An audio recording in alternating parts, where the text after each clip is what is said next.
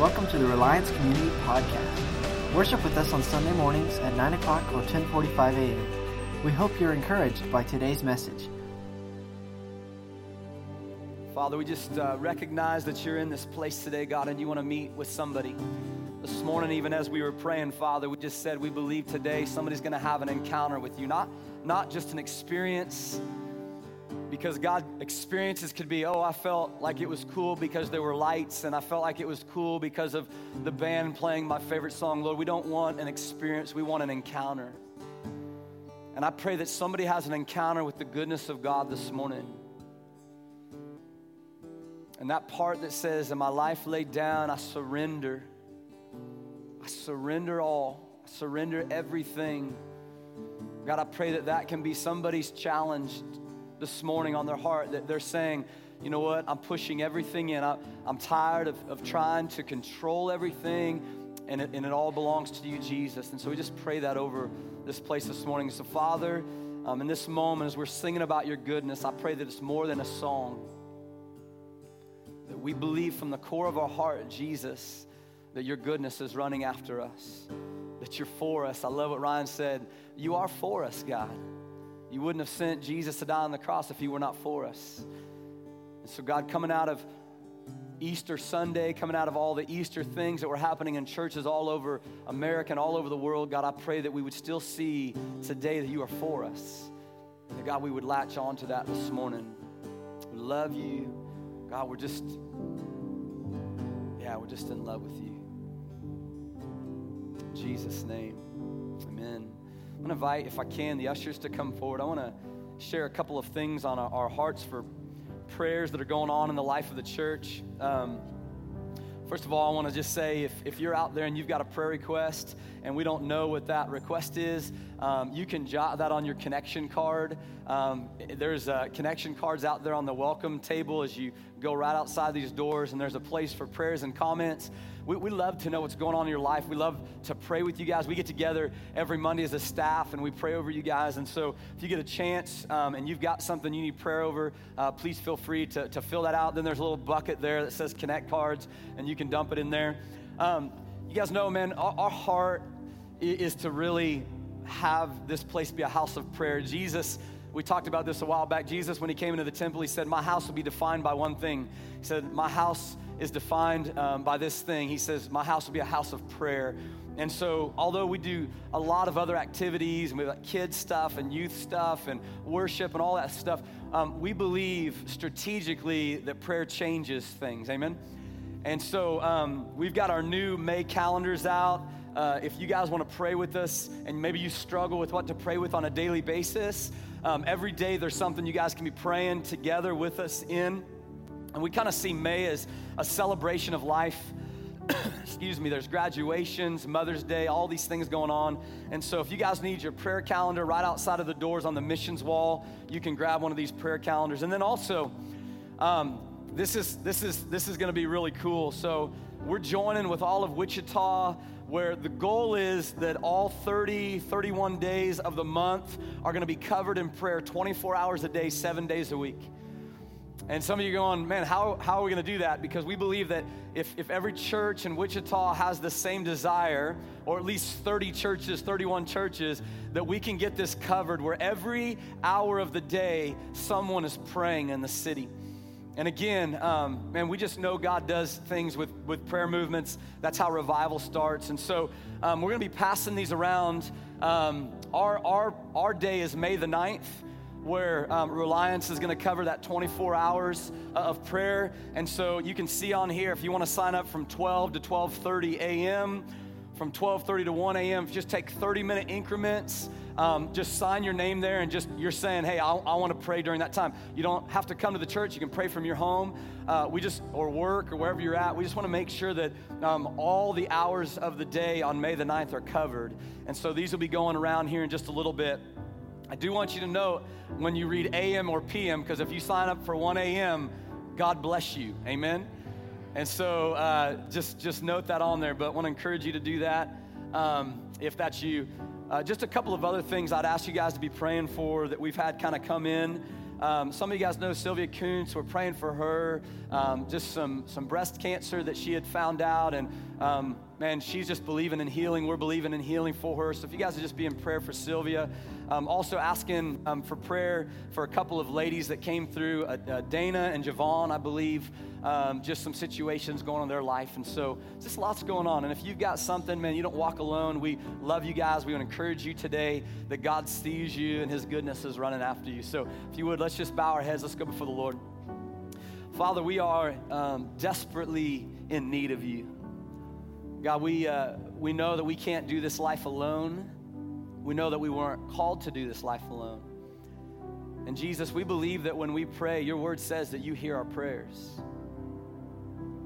So, God, we, we don't want to be a church that has some prayer. We want to be a church of prayer. We want to believe, God, that our prayers are going far and wide. And so, God, I just think of those in, in this place today who just have needs in their hearts. Some, God, are facing those mountains that we were talking about. They don't know how they're going to overcome that mountain. I pray today, God, that they just feel your love and your goodness is chasing after them today. They're going to be okay. Lord, we pray for those who have cancer, those who are struggling through um, that, Jesus. Just would you bring just a healing touch to them? God, those that are in the throes of depression and anxiety and fear and worry, God, would you just sweep over them this morning that they would just know your love and your grace, Jesus? We are, we're ready to encounter you, Father. And we know you're a living God. And so thank you for um, encountering us this morning. Lord, as we take up our offering, we say the same thing every week. No desire, Jesus, to use this offering to build Reliance Community Church. God, we see that the body of Christ is much bigger than this church on the corner of 119th and Pawnee. And so, Father, I pray that you would take this offering far and wide. God, put it into the hands of missionaries that are going to the deepest, darkest places. I pray that um, we can be known as a place, Father, that sows generously, not into building bigger buildings, but God, to build into lives of people who need the hope of Jesus. That's our prayer. So thank you for the generosity of your people. And now, God, may we give it back full, full fold to what it is that you want to do. We love you. In Jesus' name, we pray these things. And all God's people said, How many love you some Jesus today? Yeah? Amen. If you are a visitor, welcome to Reliance Community Church. We are so excited that you guys are here. Um, if you're regular, it's always good to be with family. We call ourselves a family, so by default, you're part of the family today. Um, we had an absolute uh, awesome time with Easter. Um, if you came to the 8:30 service, God bless you. Thank you for that because um, it was just packed out at both services, and uh, we thank you that you helped create some space for everybody that came in, especially at the later service. Uh, but this past week, we've been kind of doing doing our Easter cleanup. And let me just tell you, part of Easter cleanup is that we had to match all of the eggs together. And I'm gonna just tell you right now, I believe that Satan invented Easter eggs. Amen? Because trying to find the right match and put them together was the absolute worst thing. And I say that I did it, I didn't, but I saw the two ladies that were doing it, and God bless them, all right? And one of the things when I came in, I said, How's it going? And they said, It's not so bad trying to match them up. It's the fact that all of the chocolate melted in the Easter eggs from being outside. And I just, I want to confess to you, if you were a parent and you brought your kid to our, our resurrection party on Saturday, um, the, the, a lot of the eggs had busted open. And so we were out there putting the eggs back together with the chocolate back. And it's 80 degrees outside. And a lot of the guys were like, Aaron, man, this chocolate is melted. It is all over. And I was like, just stuff them back. Let's let the parents deal with it, all right? So just, just a confession, like uh, if your kid got Easter chocolate all over them, well, welcome to the resurrection party. So, um, Sometimes, though, like when we're doing this Easter cleanup, sometimes I'm wondering if, as we're cleaning up Easter, if this is kind of how a relationship with Jesus goes. Like, we do Easter big. Like this is what we do, right? You've got the kind of the whole C and E, you know, Christmas, Easter people, and so churches gear up, and they're like, people are going to come in. Easter's going to be packed. You know, the churches are going to be packed because people are coming in for Easter service. So every place out there does Easter just huge, right? And they put all of their best effort forward when it comes to Easter. And I'm wondering if sometimes this is the way we treat kind of our Christianity with Christ, is that we, for one day, we put all of our effort forward, but then the rest of the time we, we don't. You guys know what I'm talking about? Like once Easter's over and the eggs are matched back together, or at least semi matched back together, and we throw them in the plastic bags and we put them up on the shelf, I'm wondering if that sometimes matches our heart with Jesus. That we encounter Jesus, we looked in the tomb, he's risen, the big day is over, and we just simply go back to our ordinary lives. Like we're excited about what Jesus was doing. The reality sinks in though, how far am I really willing to press into this relationship? How much am I really willing to be truly committed to an empty tomb? How does this change my life? How does this change the level of commitment? And so today, I just called it post resurrection implications of an empty tomb. And I'll tell you why. Because now that the big day is over, right? Easter Sunday, the big day is over. Do we still understand that the implications of looking into an empty tomb and you and I confessing that there's a God of the universe who raised his son Jesus from the dead doesn't make us weird, it makes us radical in our Christianity. Amen? That if we're buying into this, if you're in here today and you're coming to church and you're saying that you believe that some guy a long time ago died over 2,000 years ago, he was the Son of God, the Messiah, and when the tomb was rolled away, when the stone of the tomb was rolled away, that the tomb was empty and this guy came back to life, you're gonna look looked at with two different ways, two different perspectives. One, people are gonna say you're absolutely weird for buying into that. Or two, people are gonna say, absolutely, you are radical in your Christian faith and that's how you should live. And so this post-resurrection thing is a big deal. And, and, and our level of commitment to this post-resurrection thing is a big deal. And that's really what I want to talk about today is what our level of commitment to this post-resurrection thing looks like. And I'll tell you why. Um, a couple things brought this up for me as I was kind of preparing uh, for the message on, on this Sunday. On Easter Sunday, when we were all dressing up last week and, and putting our Sunday best on, in Sri Lanka, suicide bombers walked into churches and they blew up themselves and they killed over 250 Christian worshipers. 250 Christians going in to worship a risen Savior were blown up and died because of believing that the tomb was empty and them wanting to go and worship a, create, a, creator of the universe, worship a risen Savior together. Over 500 people were injured um, in those suicide bombings. And we all go, man, that stinks, man, that stinks, you know. And, and for a moment, our hearts are like, oh, I can't believe that. Easter Sunday, they all walked in there. And, and for a moment, our hearts are gripped. And then something happens to us. We just move forward.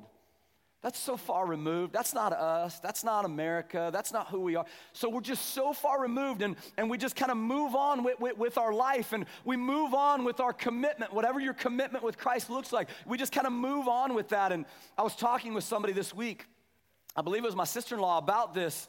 And I asked this question. I was like, man, would you bring, like, if, if you knew that that was a reality in America, like that suicide bombers would you just kind of come in anytime? And just blow, blow up churches, if you knew that there was a 50 50 chance of that and that was reality, would you bring your family to church? Like I was talking with my sister in law on this. Obviously, we both love Jesus. You know, Ryan and, and Bree, their family, we all love Jesus. And, but I'm literally, I'm going, would you, if it was a 50 50 chance that you coming into a church today and knowing that in a moment it could blow up, would, would you bring your family into a situation like that? And this deep sense of, everything in me in Christ was like, yes, yes, I would. That's just the commitment that we make to Christ. But then everything on this other side of this flesh inside of me was like, man, I don't know. Like I see my five year old daughter running around and I'm like, I, like I, I, don't, I don't know. Everything in me wants to say yes, but if I'm just being honest with you, if there's a 50 50 chance, something in my heart says, I, I just, I don't, I don't know. And so this deep sense of, if we were faced with death, a 50 50 chance of death, would our level of commitment to an empty tomb still be the same? Amen? And so this really resonated in my heart. And, and, and for, for, for some of you guys, if you don't understand, let me kind of put it in our con. If, if today you were going to go to Sedgwick County Zoo and a, a, a little flash came over the TV that says, hey, we're pretty sure that the lions and tigers are in their cage, we're just not 100% sure, okay? But we want to have a family zoo day. So come on out. We're 50 50% sure that the cages are going to work. How many guys are going to the zoo today? Some of you guys, I'm going, right? This is a game. Let's picnic. Let's just let's play a game, right? Don't do that, all right? But that's kind of what we're talking about here. Like most of us say, no, we would avoid it. We wouldn't go there. We wouldn't be a part of that if there's a 50 50 chance. And so I'm looking at this and I'm looking at our lives and I'm saying, to what level, to what level are we committed to Jesus and saying that I'm all in? Post resurrection, what implication does that mean for you and I's life? If I'm saying that Jesus Christ was raised from the dead, that my life on this earth right here is but a vapor here one day and gone the next, am I gonna put all of my stock into this life or am I gonna believe everything there is to believe about Jesus and then live that out? So there's there's this post resurrection thing that's going on inside of all of us. And I'm, I'm fascinated with the disciples when it comes to post resurrection. If you guys have your Bibles, go ahead and turn to John 21. John chapter 21, and, and uh, I'm, I'm always fascinated to read about what happened to the disciples after Jesus was raised from the dead and he appears to them.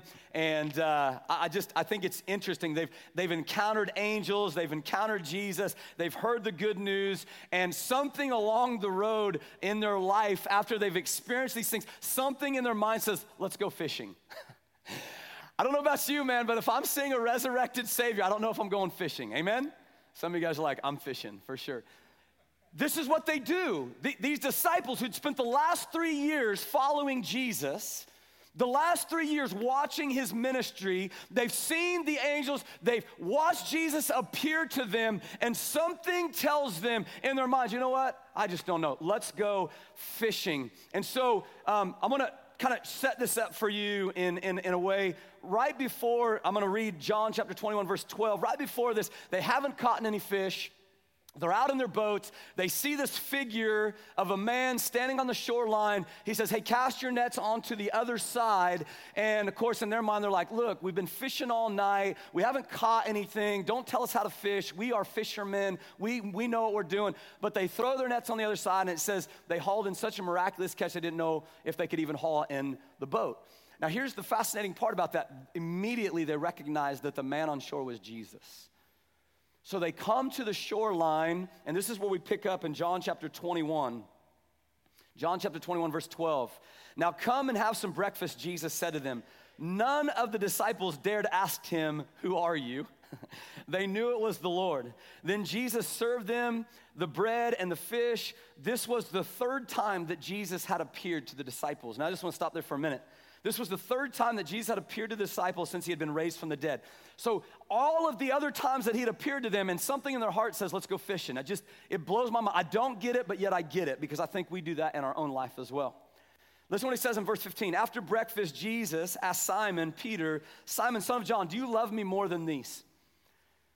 And of course, Peter says, Yes, Lord. Peter replied, You, you know I love you. Then feed my lambs, Jesus told him. Verse 16, Jesus repeated the same question Simon, son of John, do you love me? Yes, Lord. Peter said, You know that I love you. Then take care of my sheep, Jesus said. And a third time he asked him, Simon, son of John, do you love me? Peter was hurt. Peter was hurt that Jesus asked the question a third time. We could talk about this all day long. This isn't what we're focusing on today, but Peter, Peter was hurt that Jesus asked him a question a third time. He said, Lord, you know everything. You know that I love you. Jesus said, Then feed my sheep. Now, there's two things I think that are happening right here with, with Peter. Number one, Jesus is reinstating Peter, right? So Peter denied Jesus three times. Peter, the rock, Peter, the one that says, Lord, I'll never abandon you. Peter's the one who abandoned Jesus and denied him three times. And so, in just kind of at the, the face value, he's restoring Peter for each one of those times. He's restoring Peter for each one of those denials. He's reminding Peter, look, I'm still after you, Peter. I still want you, Peter. And is reminding Peter, do not let your failure define your life. Amen? And so he's, he's, he's reminding Peter, don't let your failure define your life. I still love you. But, but here's what I want to camp out on today because there's a second part of this. There's a second thing. I think what he's doing is he's sharing with Peter that, Peter, if you're all in, if now that you see that where I was placed at in the tomb when I laid there and I was dead on Friday, if now that you see, because remember, Peter went to the tomb and he peered inside and he saw that it was empty. So if you post resurrection, Peter, believe that I was in there on Friday and now miraculously, miraculously, I'm standing before you today because I've risen from the dead. I think what he's trying to do is, what kind of level of commitment do you have now, Peter? What kind of level of commitment are you willing to have in me now? If you saw me dead on a cross, put in a tomb, wrapped up, spices put on my body as a dead man, and then you went in on, on Sunday and you saw that the tomb was empty, and now I appear before you, does it change your level of commitment, Peter? And let me tell you what he goes on to say in verse 18. Jesus says this then I tell you the truth. When you were young, you were able to dress when you, when you were young, you were able to do as you liked. You dressed yourself and you went wherever you wanted to go. But when you are old, you will stretch out your hands, and others will dress you and take you where you don't want to go. Jesus said this to him to let him know what kind of death um, he would glorify God with. In other words, Peter was crucified um, as a martyr for Christ. And if you remember the story of Peter, he didn't want to die in the same way that Jesus wanted to die. So he said, Hey, when you crucify me, crucify me upside down. Okay? And, and he goes on, and then Jesus says this to him. Then Jesus told him, Follow me. Somebody say, Follow me. Th- this to me is so strategic. Hold on to that verse right there. Follow me. So when you were young, you dressed yourself the way you wanted to dress. You did the things that you wanted to do. But as you get older, now someone else is going to dress you and they're going to take you to places that you don't want to go. And then he says, Hold on, follow me. He told him, Follow me. Um, I want you to see this because I think that it has big implications for us post resurrection. The, the difficulty um, is that in this moment, uh, Peter was basically being told that his life is no longer his, right? So, all of the time that he'd been walking with Jesus, Jesus is alluding to this. Like, you want to keep your life, you got to lay it down. If you want to save your life, you know, if you want to try to save your life, you're not, you, you, you're not going to be able to keep it. And so, he's been telling the disciples this thing. But for the first time, I think it, something clicks in Peter's head for the first time. Like, my life is no longer going to be my life? And, and, and, Jesus asked him those questions Do you love me? Three different times. And with each time he asked, Do you love me? He's basically giving him a level of commitment. Then you're gonna feed my sheep. You're gonna take care of my sheep. You're gonna tend to my sheep. If you say that you love me, there's a commitment level in which you have to walk in. And so we see kind of how Peter, you know, responds to this. And the difficulty is, um, in scriptures that you won't find anywhere in scripture where there's not an all out commitment to Jesus. Amen? There, there's no place that you'll find in scripture, and trust me, I, I looked. I looked, I'm like, is there any scripture that says we can have like a heart for the Lord, but a little bit of a heart for what we want?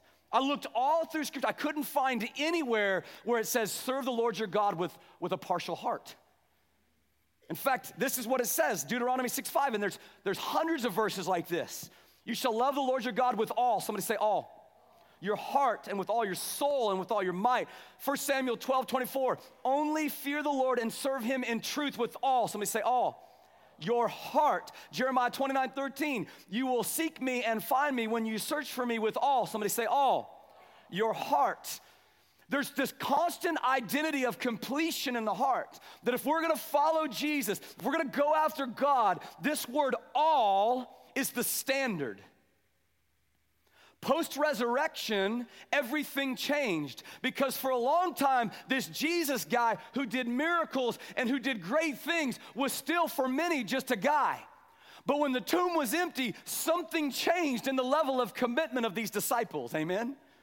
Something stirred in their heart. This guy who was just a man who died on Friday was no longer in the tomb any longer on Sunday. Something changed in their level of commitment. And this is what Jesus is trying to bring them to. Here's the struggle the struggle is between desire and commitment, and something we've addressed in here over the years, over and over and over. It's worth talking about again today is this word desire. Everybody say desire. Now, desire and commitment can absolutely be enemies of each other. Desire and commitment can absolutely be enemies of each other. I think most of us in this room would agree that if we love Jesus, we should have a desire to follow him. And if I can just take a minute and tell you why desire can be detrimental. And, and we've talked about this in here before, but I feel like we, we have to address this if we're talking about post resurrection. There's a problem with the word desire. Sometimes we believe that having the desire is enough. If I just have a desire, that's enough. Let me tell you what Jesus said in Mark 8 34. Whoever desires, somebody say desires, to come after me, let him deny himself and take up his cross and follow me. So he's saying, look, if you have a desire, here's what you're gonna do. You're gonna take up your cross, which is laying your life down, and you're gonna follow me. Look what he goes on to say For whoever desires to save his life will lose it. Whoever desires to save his life will lose it. But whoever loses his life, notice he doesn't say desires to lose his life. Whoever loses his life for my sake in the Gospels will save it. Let me, let me tell you why desire is so important. From the first time that Jesus called Peter and the disciples, there was a desire in their heart to follow him. They immediately laid down their nets and they followed. In Matthew chapter 4, verse 18, when Jesus is walking along the Sea of Galilee, he sees Peter and he sees Andrew fishing, throwing their nets into the water. Jesus called out to them in verse 19, Come follow me, and I will show you how to fish for people. And it says they left their nets at once. There was no hesitation in them. There was no hesitation in them. They left their nets at once and they followed him. And let me tell you why I believe they did. This was exciting for them. They were fishermen. And all of a sudden, in this time, especially in Jewish history, when somebody that was a teacher, a rabbi, somebody that had a status of being this teacher rabbi, when that rabbi would say, Come follow me, that was a big deal. Because for a rabbi to select you, for a teacher to select you to come and follow them, in that culture it was a big deal. So they threw their nets down and they're like, this guy is choosing us. There was an excitement for them in following Jesus in this moment, knowing that they had been chosen. Come, follow me, and I'll make you fishers of men. They throw their nets down and they follow Jesus. Now, contrast that with what we just read in John 29 when he says, Follow me. In John 20, or 21, when he says, Follow me, verse 19, he says, Look, somebody's gonna lead you where you don't wanna go. They're gonna dress you like you don't wanna dress, and you're gonna give your life up for me. But then what does he say? Follow me. So where he they when, when the disciples were first called, when Peter was first called, it was follow me, and it was like, yes, I gotta follow Jesus. I gotta follow this teacher, this guy, man, who brings masses with him wherever he goes. This guy that's a miracle worker. I gotta follow him. But in the second part, when Jesus says follow me, he's basically saying, follow me to your death. Follow me to where your life ends and it begins in me. Pre resurrection, they were in. They were like, I gotta follow this guy, he's a cool guy. Post resurrection, they weren't sure in this moment. What just happened? This guy that we'd been following our whole life, he, he was dead and now he's alive and we just don't quite get it. This is why this is so important, church. There is something that's building up in these guys' life in this post resurrection time. And Jesus is trying to convey to the disciples and to Peter that this excitement, where it's just exciting and it's new and everybody likes to be a Christian and we throw it around like everything else, like it's exciting and all those things. He's saying there's gonna come a time where your level of commitment changes. Amen? Where it's not just based on something that's exciting, but it's based on you and I saying, man, I want Jesus more than anything else in my life, even if it costs me. Somebody say, costs me my life. What they didn't fully understand was that the require, what the requirements would be to, to follow, which is why, when faced with being associated with Jesus in an hour of his deepest need, and when he was arrested and crucified, Peter would simply deny him and walk away. You see, his level of commitment was tied to his level of security. Amen? Peter's level of commitment to Jesus was tied to his level of security. How secure do I feel? That's my level of commitment with Jesus. You can look at it this way in everything else in life, in everything else in life, we can't use the word desire to do things that we need to be committed to. We've kind of shared this before, but some of you guys, you're going to go to work on, on Monday. Some of you guys may go to work today. You can't call your boss up and say, Look, I've got a desire to come in. Just don't think it's going to happen today, right? I don't feel secure.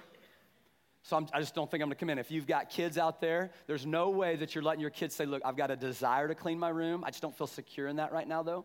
So I'm just not going to do it. I'll show you security, right? Or Jesus in the Garden of Gethsemane. Could you imagine Jesus on his face before his Father and, and, and, and he's trying to be obedient to the cross and he's like, God, Father, I know you sent me from heaven for this very reason and I've got the desire, but the cross just looks rough. So there's no way that I'm going to do this. It would change everything for us. So, desire versus full on commitment is different, and they can absolutely war against one another. This is how desire can be deceptive for you and I. But it's a comfort word that we use in Christianity. Like, God knows the desires. We all say it. Come on now.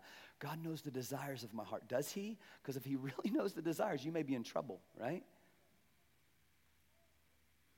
I can promise you if it was desire only for the believers that walked into those churches at Sri Lanka on Easter Sunday, it was desire only, they wouldn't have been in those churches. Because they knew in the back of their mind, if we walk into this place, the reality of the culture that we live in over there, 50 50 chance somebody comes in here and blows us up. 50 50 chance somebody comes in here and shoots us up.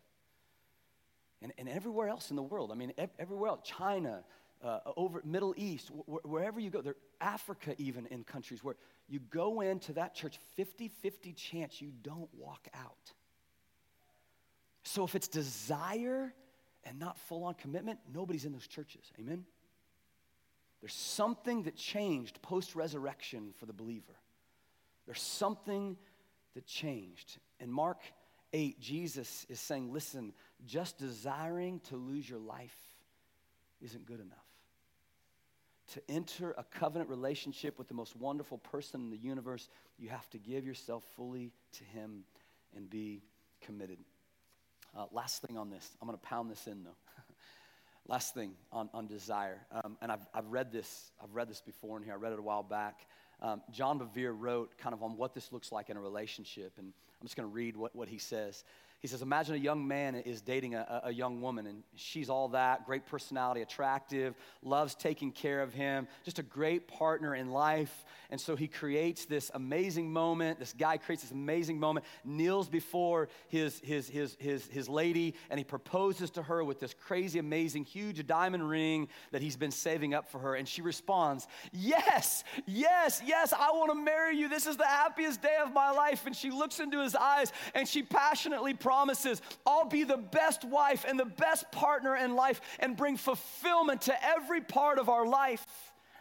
And this guy, man, he's like on cloud nine, all seems well. And then she says, But just let me make one more statement. She says, Of course, I'm gonna, I'm gonna be the best wife you could possibly imagine. Of course, there are the other boys that I still like to date, though. And every now and again, I may date them periodically. And stunned, the young man says, That's, that's, that's not gonna work for me, right? She pleads, honey, I, I, I do love you. In fact, I'm crazy about you. But I simply can't be a one man kind of woman. I sincerely desire to be loyal to you. I know it's the proper thing to do and walk away from all other relationships, but let's just be real for a minute. I love attention. Why can't I have both? The young man's heard enough. He says, We're not getting married. In fact, I'm not even gonna date you anymore. Why isn't he agreeing to her terms? Because her desire isn't a total commitment to just him. She isn't giving her himself her entire life. She's not giving that to him. She knows it would be the right thing to do. She's got a desire to do that. And on some level, she does desire to do that. But committing at a complete level of forsaking all else seems difficult to her. It's one thing to desire, it's another thing to actually commit full out. Every time I read that story, I, I, think about like, there's not a person in this room who's like, that would be crazy. that would be ludicrous. If I got down on my knee and I proposed and I heard that, hey, look, I'm gonna be so faithful and all this stuff, but there's still all those other people that I still wanna be with, you and I would say that's ludicrous, that's stupid. How could somebody do that? Yet in scripture, over and over and over and over and over and over, Jesus says, I'm coming back to a bride that's pure for me. Amen? I'm coming back to a church whose eyes are only on me. I'm coming back for men and women who want me. They don't want the rest of the world. Not, he's not going to share. he's not going to share. That's not what he's interested in doing. And some of you are going, man, you're hammering this in today. Why? Like, I thought after Easter it was supposed to be like, tickle my ears a little bit. And We don't want to tickle your ears. We want to tell you the truth that post resurrection has implications to the commitment that you and I have made to Jesus Christ. We don't get to play church post resurrection. We don't get to play church peering into an empty tomb. You and I look into an empty tomb and we see that a Savior has risen from the dead, man, and that everything he said was true. And so we're locked into that. Amen, church? Uh, we, amen, church? so, why is it so difficult? Because I'm selfish, because I'm prideful, because at the end of the day, I have other desires, man. Everything that dangles in front of me, like that dangling carrot, I want it. Everything in me in Jesus, I'm saying, Lord, I want you, I want you, I want you, I want you with everything that I have. And then something dangles in front of me, and I'm like, can I? Can I have that too? And if we just have that inside of us, it's ingrained in us. And so, this is why it's an absolute warfare. It was for the disciples. They saw post resurrected Jesus two other times. This was the third time they saw him. And yet they'd gone back to their old way of living. So, Jesus is trying to show them something different how quickly our commitment to Jesus can change, how quickly our commitment to Jesus can change. Somewhere along the line, Peter had walked away from the Lord somewhere along the line, Peter had denied Jesus, and now Jesus is coming back to reinstate him. And in fact, in, in uh, John 6, I'm not going to read all this, but in John 6, 68, Simon Peter replied when Jesus was given a really tough lesson to a bunch of people. Simon Peter replied, and all these disciples left Jesus. They all, all these people that were following Jesus left him because what he was saying was so tough, so tough to hear, giving up your life and all these things. And so Peter replies in, in, in John 6 68, um, Lord, to whom would we go to? You have the words that give eternal life. We believe and we know that you are the Holy One of God. So while Jesus is working his ministry and the disciples are following Jesus, Peter's making confessions like, Lord, we have nowhere else to go. You have the words that give eternal life. Like, we believe you. We believe what you're saying. And, and in that moment of walking with Jesus, there was security there. They weren't worried about the rest of the world. But then when Jesus dies and is put in that tomb, something happens in Peter's heart. I want my security back. I want my comfort back. I want my convenience back. And so at some point in time, Peter lays down a line that says, I'm not going to cross over this line. This is my line. I'll get committed to you up into this certain point. But once this line right here is drawn, I'm not going to commit any further because of the security or the comfort or the status or what people think or the whatever that comes with I, I don't want to go any further because of what it might cause in my life. And listen, we all have the lines that we draw on the sand. Maybe it was attractional for Peter. Maybe he liked that the crowds followed Jesus. Maybe it was the reality of losing social status. Maybe it was just simply the reality he didn't want to lose his life. And so he drew his line in the sand. I don't, I, don't, I don't know, but from the statement that he made up here, from the time of this statement of saying, Lord, to whom would we go? Like you are life, we believe you, to the time where he denies Jesus and then ends up abandoning Jesus, something had brought him to a place where he laid a line down and says, Lord, I'm not going to go any further in my commitment to this line. I'm done. This is my line. This is my line. And I don't know what your line is. Maybe your lines are similar. Maybe Jesus is fun and, and, and unless life gets really interrupted by him. But I'm going to tell you this we all have lines that we've drawn in the sand of what that level of commitment is going to look like. And I'm just going to tell you this we better figure out how to cross that line. we better figure out how to cross this line because um, when we give our life to Jesus, I can promise you this He's going to take us to those places where we butt up against the line to see what we're going to do. Amen? He's going to take, if He knows where you're comfortable and secure at, and that's comfort and security is keeping you from more of Him, He's going to butt you up against that comfortable, secure line so that He's going to see if you're going to cross that line, church. So you and I have to start asking, like, what is that line for me that's in the sand? Let me just, let me just close out with these last three things real quickly then when we talk about this line in the sand and we talk about this commitment, let me tell you what commitment is not. Commitment is not superficial. Amen?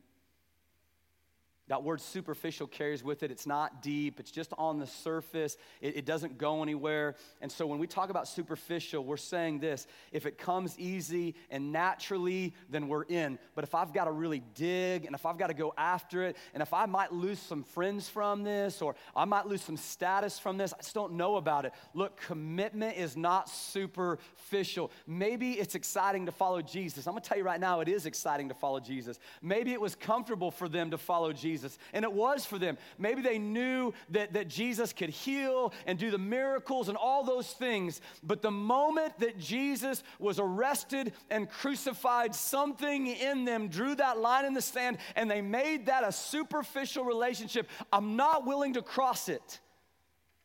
And I wonder how many times as we read God's word, we simply table the parts of the scripture that offend us or offend the way that we live. And I wonder in this moment if you and I would sit there and say, Look, I, I, I know that if I draw this line of sin and my comfort and security is going to butt up against it, I know there's going to come a time where God's asking me to step across that comfort line, where God's going to ask me to step across that security line. So, so, so commitment is, is not a superficial thing. Number two, commitment is not convenient. Somebody say convenient. Man, we love we love con- convenience. We absolutely love convenience. And so many times when we approach Jesus, um, we, we love the convenience of it. In fact, um, as I opened up and shared about the, the church over there at Sri Lanka and, and, and, and how people went in there and killed all those people that were there to worship, I wonder again, in convenience, like would we go? Would we be a part of that? Um, I remember years ago, Francis Chan, some of you guys have, have listened to Francis Chan. I remember years ago, Francis Chan, he led a church of like 10,000 called Cornerstone. And they did this huge building campaign, and they were going to build this massive, gaudy facility, millions and millions and millions of dollars. And something happened in Francis Chan's heart, and he's like, Man, I just feel like we need to give most of that money to missions around the world, and let's just build an outdoor amphitheater. Like, let's just invite the whole church. We'll worship outside. It'll be awesome. It's half the cost. It'll hold all 10,000. Let's just do that. And all of a sudden, he said all this opposition began rising up inside of people. They were like, um, hey, if we're outside, like, what if it rains? He's like, what if it rains? Can we not worship God in the rain? Like, well, what if it's cold? He's like, well, do we have coats? and systematically, they're going down the line of how inconvenient it would be to worship God outside of any place that didn't have four walls and a roof. You hear me? And I look at that and I'm like, I'm not so far removed from that. When, when one of our lights doesn't work up here, you ask Matt, I'm like, Matt, we can't do church until you fix the light, right? If one of the guitars is out of tune, I'm like, guys, how are we gonna worship if the guitar's out of tune? Like, I'm not so far removed. I like my convenience. I like my comfortability, and then I realize that post resurrection, convenience is out the window. Amen, church? All right, one, one more. Commitment is not compartmentalized. Band, you guys can come on up. Commitment is not compartmentalized. Um, we put Jesus above all else in every other area of our life. Um, we've talked about this in here before, but we talk about compartmentalized. Here's what we do like, I've got my work life, I don't always invite Jesus into my work life. I've got my family life. I want a little bit of Jesus in my family life, unless, like, my wife is going to beat me over the head with that, right? And then I've got my Sunday morning church life, and it's awesome. You should see me at church. I'm awesome at church, right? And what we've done is we've compartmentalized. I've got work life over here and my political views right here and my family life right here and, and, and, and, then, and I've got my church life right here. And I don't really like them intermixing with one another because, you know, political views, they offend people. And, and, and, and, and, and my family life, well, we're all just different. And work life, like people are going to just think I'm weird if I start talking about post-resurrection Jesus. Like everybody likes Jesus, but I'll start saying he's raised from the dead and he's everything inside of me. Like people think I'm weird with that, right? And so what I'm gonna do is I'm just gonna compartmentalize it all, and then I'm gonna have an awesome Sunday encounter with the Lord. But all these other things that I've compartmentalized, I'm just not gonna bring Jesus into it. I think he's gonna be okay with that.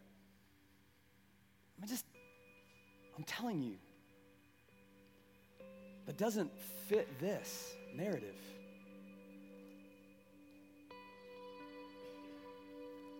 Looking into an empty tomb, seeing that Jesus is no longer in there. He's appeared to them three times now. Showed up at their workplace while they're fishing. He's not he, he's not compartmentalized.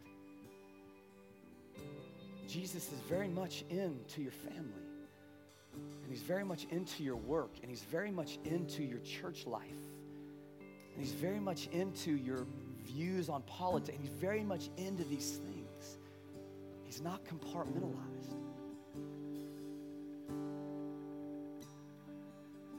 So, I guess what I want to do is just challenge you with something that, and I put it up there. Can you show that last slide? Is Jesus someone that you profess publicly or possess personally? Let me tell you what I mean by that. Is being a Christian just kind of a cool term that we all say and use and pre resurrection Jesus, post resurrection Jesus, like looking in the empty tomb. Yeah, we all like it. We're energized. Easter came. Celebrate. Woo. Or does post resurrection Jesus mean that He's inside of me now and that everything that I do stems from my relationship with Him?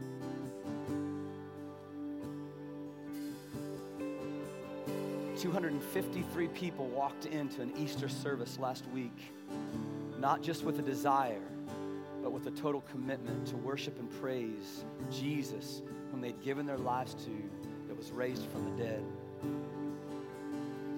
So this morning, I ask you this question you and I at that level of commitment in our own life?